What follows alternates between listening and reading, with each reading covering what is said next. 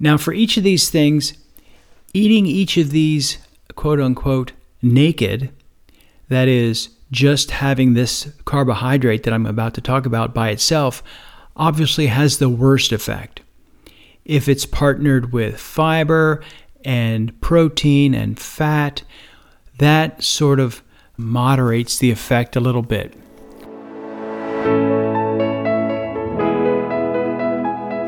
Hi, and welcome to the Solving Type 2 Diabetes podcast.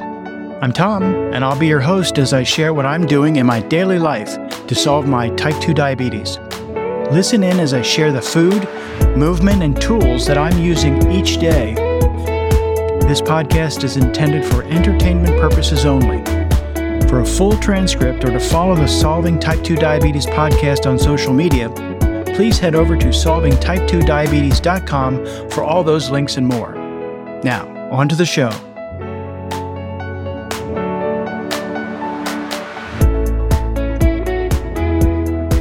Well, I hope you're having a really fantastic week this week. I'm going to quickly ask you a favor. Would you please share this podcast with someone that you care about? Would you share it with someone who maybe has type 2 diabetes or is with someone who has type 2 diabetes? I certainly would appreciate that. My week in review requires a little bit of time travel. This is it the past or is it the future? I'm not sure. But for the first time, I'm actually recording this episode early. Typically, I record an episode one to two days before it's released. That allows me to have current information about my week and current information about my numbers that I share each week. But this week, when you listen to this, when this is released on the Monday morning, I'll be in Walt Disney World. Now, I've recorded podcast episodes from Walt Disney World before, and something different this time is that I'm going to be going with my daughter and two grandkids. So there is going to be a lot of activity, a lot of busy times each and every day that we're there. So, when I would normally record this, I'm probably going to be out in a park or a water park or somewhere and not really going to want to record. So, I'm recording this early. In fact, I'm recording this just 30 minutes after I recorded last week's episode. So, this is new for me. I'm not sure if this is the future or this is the past, but I hope it goes well. So I am going to Walt Disney World in three days, and I'll be there still when it's released. This episode is released. I'm going for, I think it's nine days. And we're going to have, I think, a whole lot of fun. It'll be the first time my youngest granddaughter has ever been to Walt Disney World. And my daughter and my grandson have been there, I think, three times so far. So this will be a recurring trip for them, but a first trip for my granddaughter who is turning three. We're sneaking in just two weeks before her third birthday, and that way we don't have to buy her a ticket. How smart is that? I think she's going to have a lot of fun meeting the characters and maybe going on some of the rides. So I'm really looking forward to that. Certainly, this upcoming week, I'm going to be getting in lots of movement every day. I may or may not turn on my Apple Watch for an actual exercise bout, but certainly I will have movement from sun up until after sundown, so that will not be a problem. What may be a problem is the eating, but let's talk about that during the challenge.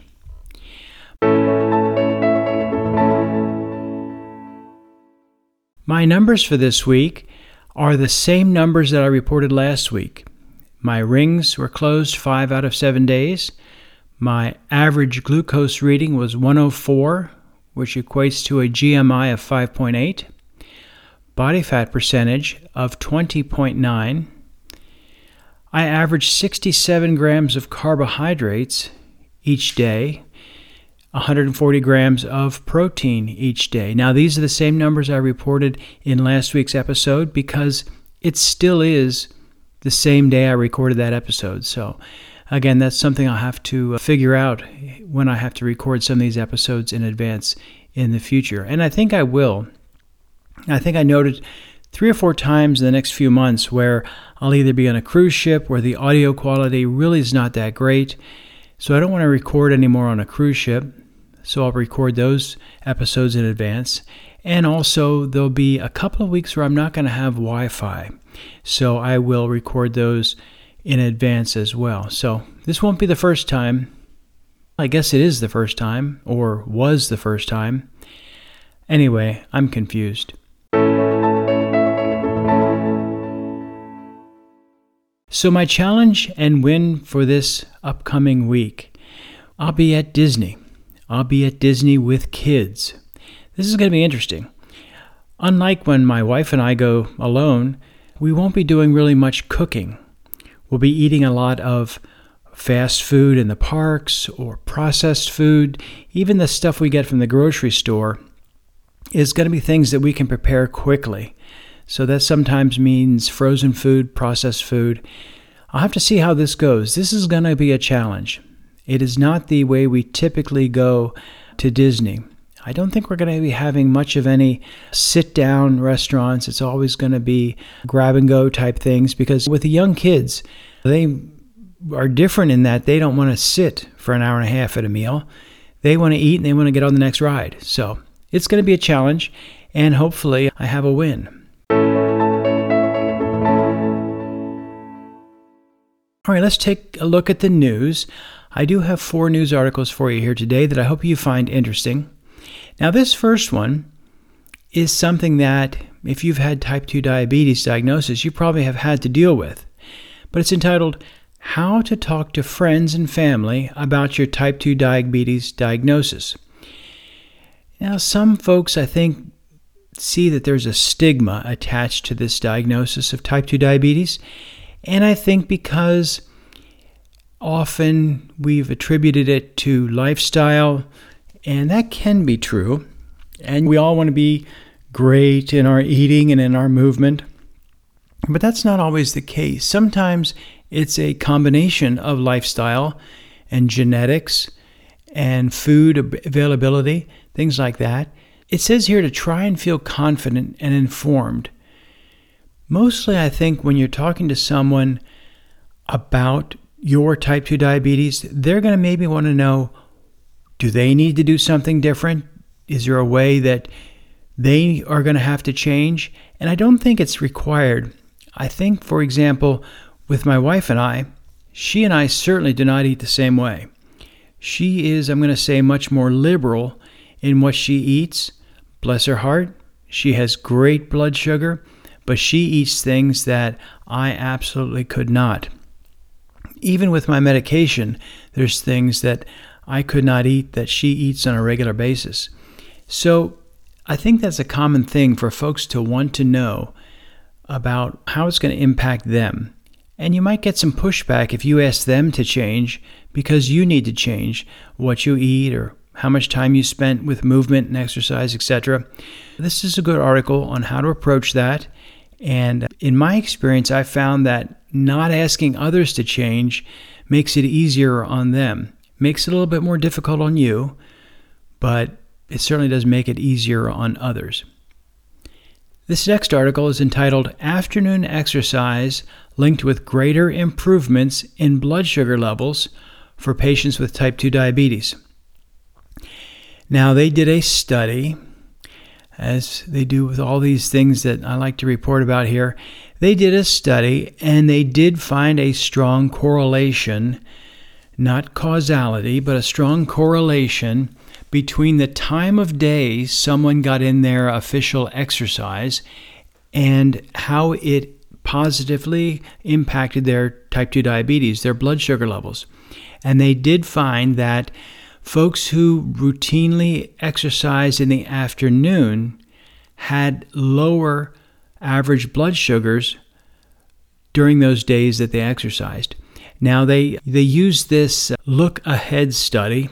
It had 2400 participants and they're saying that if you engaged in moderate to vigorous physical activity in the afternoon, you saw the greatest reduction in blood glucose levels on average for these 2400 participants. Now they go on to say here that they did not measure how the people slept, or they measured what all they were eating, when they were eating. Uh, the only thing they really looked at was when they got their exercise, what time of day that they typically got it. So, something interesting about that, it's the time of day, but it's in my experience, the best time to exercise is the time you're going to do it. For example, if someone said afternoon exercise is best, but you work every afternoon and really can't get in any concerted exercise effort, don't not exercise because this article says it's not the best time. Do it when you can, and that's what's going to give you the best results. This third article here is entitled How to Know If You Have Diabetes. Here's a look at early signs and symptoms. So, this article could be helpful for someone who is not diagnosed with type 2 diabetes, but it's good information to have. They differentiate here between type 1 and type 2 diabetes. So, I'm not going to get into all the signs and symptoms. And they talk about things like here being overweight, being older, having type 2 diabetes in your families, but there's a whole list of things to look out for. To me, if I were in charge of the world, I would suggest that anybody who's overweight or maybe isn't active start getting routine blood sugar tests. And When you see your doctor, hopefully you go to your doctor maybe once a year or so. Even if you don't have a diagnosis of a chronic disease, I think it's always great to get out to your doctor maybe once a year or so. But get a blood sugar test. For most insurances, they're free. There's no real cost involved if you have insurance. And it's a healthy, easy way to get that done. Now, if you don't see your doctor on a regular basis, they have over the counter A1C tests that you can take right from your pharmacy. You give a little blood sample, you send it in, and you can get your A1C checked that way as well. All right, this last article is called should you try the keto diet if you have diabetes? Now, what is the keto diet? This article gives you all the specifics, basically, a keto diet is eating very low carbohydrates. They call it ultra low. Typically, for most folks, that means less than 50 grams of carbohydrates. Now, if you follow my carbohydrate intake, you'll know that I am close to that. Anywhere from 70, 80 grams of carbohydrates is normally where I stick. Net carbohydrates, not counting fiber, sugar, alcohols, things like that. But ketogenic is even lower. Sometimes a person has only 20 grams of carbohydrates, and you can get that from black coffee. So it's not hard to get 20 grams of carbohydrates. It's very easy to get even 50 grams of carbohydrates. It's not really high protein either, it's mostly fat. A true ketogenic diet, you get most of your calories from fat, some from protein, but almost no calories from carbohydrates. Now, they have pros and cons in this article. And the pros are yes, if you have type 2 diabetes, you will almost always see a dramatic drop in your blood sugar if you're on a true ketogenic diet. Now, that's short term because the problem is in the long term, most people find it very difficult to maintain that way of eating. It's extremely limited. You can eat maybe some vegetables, not even a whole lot of vegetables. You're mostly eating fat. And so, high fat cheeses, bacon. It sounds great to me. I enjoy those types of foods but you're really not getting a variety of foods. They say here that it lacks key nutrients. So, anyway, should you be on a ketogenic diet, you probably might see short term success. And before I was taking Farxiga and Mounjaro, I often relied on ultra low carbohydrate eating to get my blood sugar in a reasonable level. But I could not sustain it. I actually went to my doctor one time and said, Hey, look, I just can't keep this up. I think I had gotten my blood sugar down to maybe seven, an A1C of seven, by eating ultra low carb. But I told her, I said, I just cannot keep this up. And that's when we started the Farxiga. And I was able to moderate my carb intake to 70, 80 grams and still get my A1C down to about six with the Farxiga. And adding the Mounjaro, it's gone down even more. So, should you try the keto diet? Read the article, read some information, and see if you need to experiment for yourself, but also certainly talk to your doctor. All right, the topic for this week. Now, last week we talked about what I found to be my five best carbohydrates with solving type 2 diabetes. Now, today, as promised, I'm going to talk about the five worst carbohydrates.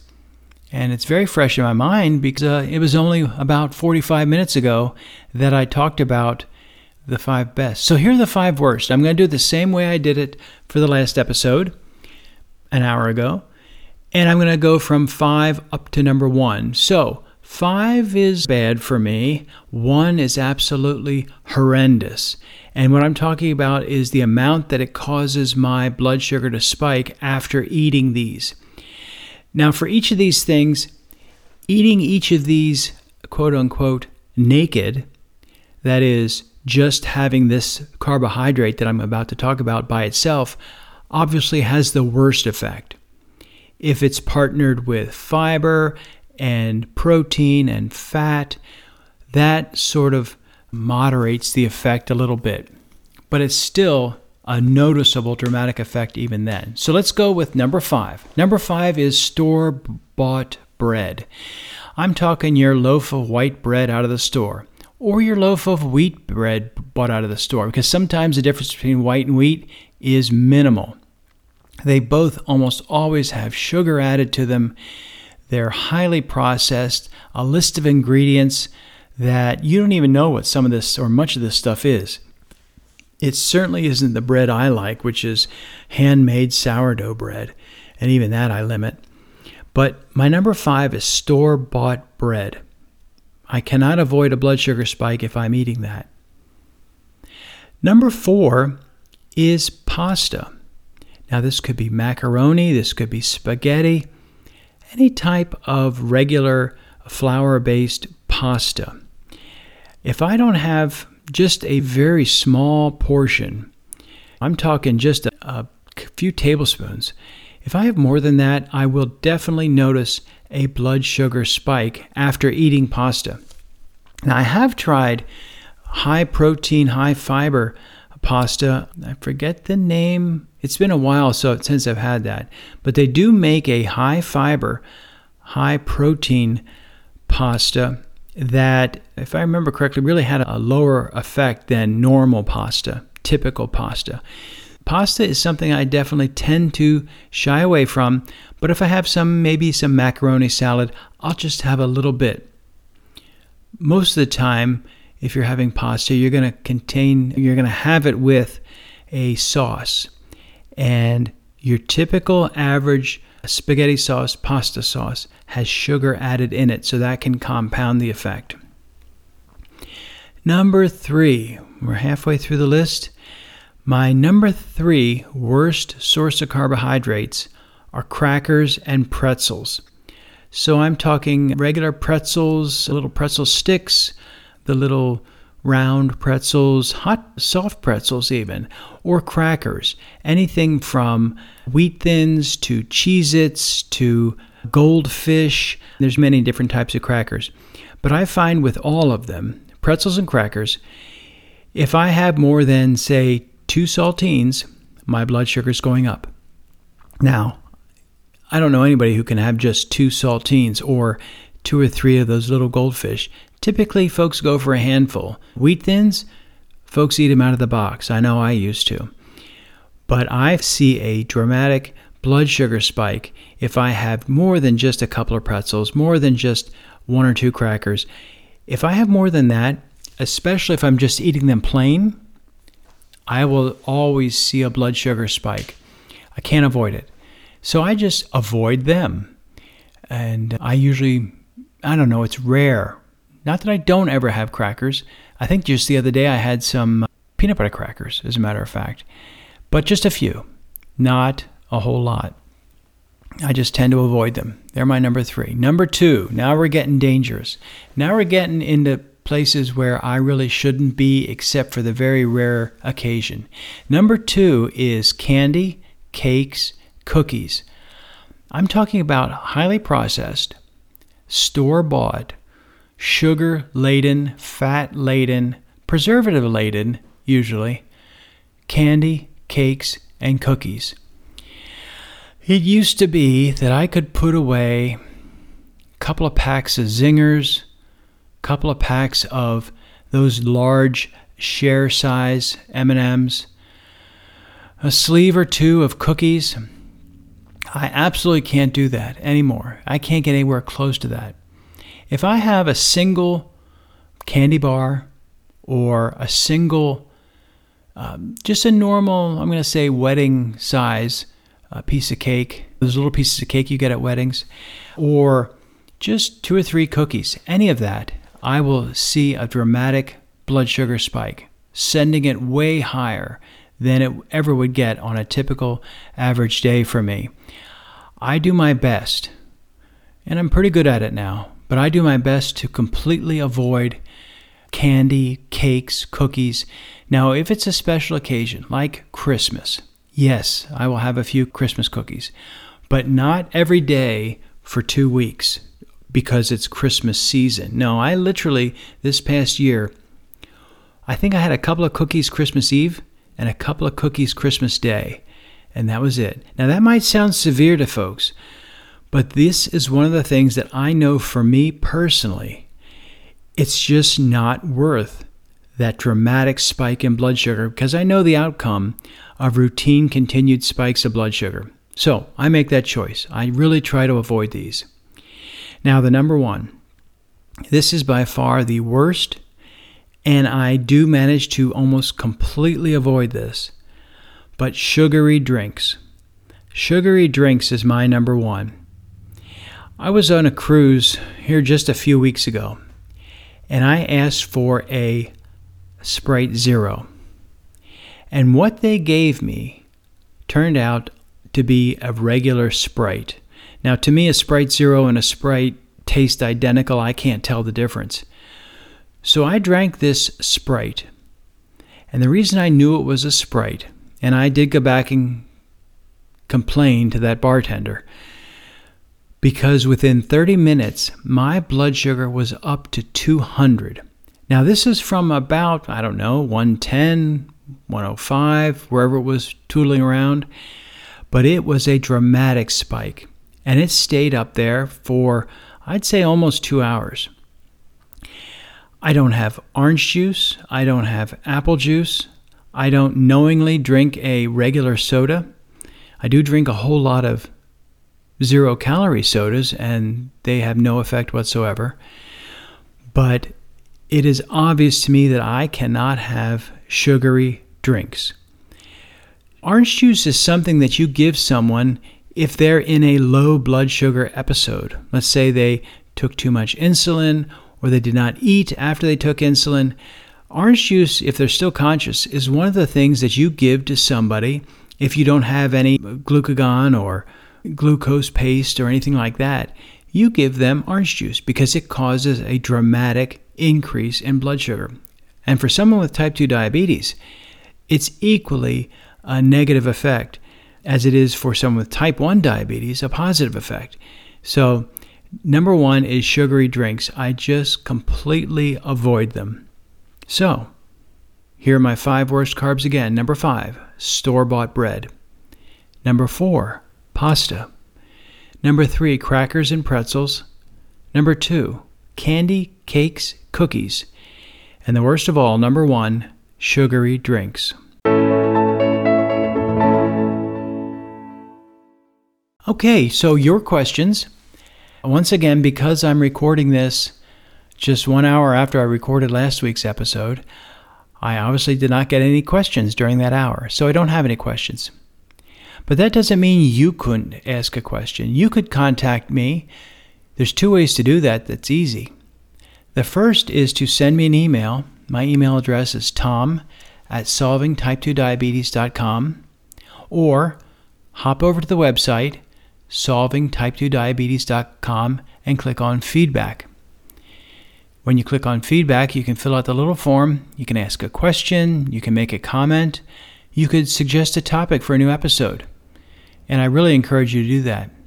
While you're at the website, you'll also see the show notes for every episode, along with a full written transcript for every episode. So, I'm going to ask you a favor. We're 25 minutes here into this episode. You're still listening. I appreciate that.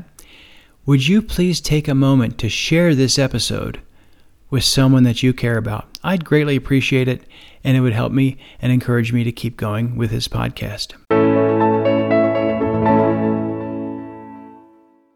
So, what is next? Next week, I'll be recording the episode in real time, so I'll have more information about how Disney World went and my numbers after a week at Disney World, so that'll be interesting. But next week's topic is how reliable is the A1C test? Now, I'm seeing my doctor during this fake time of this week advance. In real time, I see my doctor in two days. By the time this episode comes out, that will be almost two weeks in the past. But I did take a peek at my A1C test, and it is dramatically different from what my continuous glucose monitor predicted it should be. So I did some research and I want to share that with you. How reliable is the A1C blood test? Well, that wraps up another episode of the Solving Type 2 Diabetes podcast. I hope you found it valuable. Please follow and leave a five star review as it helps other people find the podcast. By subscribing, you ensure you won't miss the next episode. You can always get a full transcript of the episode at solvingtype2diabetes.com. There, you will also find the links to leave feedback and links to follow on social media. I'm very interested in hearing from you with comments and suggestions. Thanks very much for listening. Please remember that everything I share is just from my own personal experience and should not be taken as medical or health advice. Please consult your own medical professionals. This podcast is intended for entertainment purposes only.